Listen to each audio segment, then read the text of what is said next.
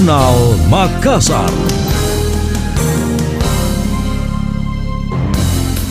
Saya Emil Faris dalam Jurnal Makassar. Penyerangan orang tidak dikenal baru-baru ini kembali terjadi di Makassar. Dua asrama mahasiswa menjadi target penyerangan, yakni Asrama Kesatuan Pelajar Mahasiswa Kepmi Bone dan Asrama Ikatan Pelajar Mahasiswa Indonesia Luwu Ipmil. Keduanya berlokasi di Jalan Sungai Limboto. Insiden tersebut mengakibatkan kebakaran dan satu orang mengalami luka serius. Menyikapi hal tersebut, PLT Gubernur Sulsel Andi Sudirman Sulaiman menggelar rapat koordinasi dengan pihak-pihak terkait, di antaranya Kapolda Sulsel Kasdam Hasanuddin Bupati Luwu, Wali Kota Palopo, Asisten 1 Pemkap Bone, Sekda Makassar, Rektor UIN Alaudin Makassar, serta organisasi kepemudaan dari Luwu Raya dan Bone. Andi Sudirman mengaku pihaknya telah menyerahkan kasus tersebut pada aparat penegak hukum. Pihaknya mendukung upaya kepolisian mengusut tuntas para pelaku serta memberikan tindakan tegas. Saya bilang bisa katakan bahwa ini sebenarnya hanya dialamatkan kepada masalah yang selalu berulang. Akhirnya timbullah masalah selalu kesukuan, selalu apa dan sebagainya. Saya sampaikan bahwa ini mengalamatkan saja selalu. Ini mereka satu jalan, tidak ada urusan itu. Itu mungkin dulu-dulu saja selalu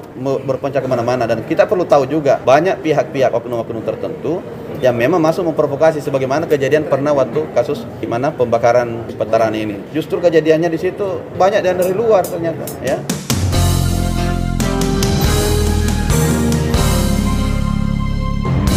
Di sisi lain, Andi Sudirman meminta pihak perguruan tinggi memberikan sanksi berat kepada oknum mahasiswa jika terbukti melakukan provokasi yang menyebabkan kerusuhan tersebut. Selain itu, pihaknya menghimbau masyarakat tetap bijak dalam bermedia sosial serta tidak menyebarkan informasi hoaks demi terjaganya keamanan dan kedamaian di Sulsel.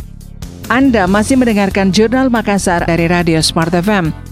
Polisi tengah mengejar pelaku penyerangan dua asrama mahasiswa di kota Makassar. Lokasinya berdekatan di Jalan Sungai Limboto, milik Ikatan Pelajar Mahasiswa Luwu dan Asrama Kesatuan Pelajar Mahasiswa Bone. Kapolsek Makassar Kompol Yusrizal Erdiawan Nazarudin mengatakan, kejadian pada akhir pekan lalu berlangsung hanya berselang beberapa jam oleh orang yang tidak dikenal. Dia menjelaskan hasil penelusuran, pelaku penyerangan membawa senjata tajam jenis parang dan anak panah. Bahkan ada yang melakukan pelemparan bom Molotov sehingga sempat memicu kebakaran.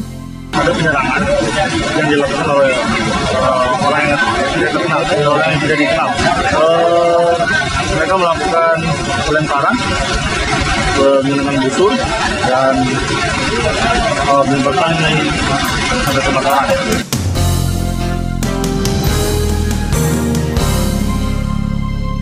Polisi sejauh ini masih melakukan penyelidikan untuk mengungkap pelaku dan motif penyerangan asrama mahasiswa di Makassar. Diketahui ada dua korban penyerangan, masing-masing mengalami luka di tangan dan leher akibat benda tajam.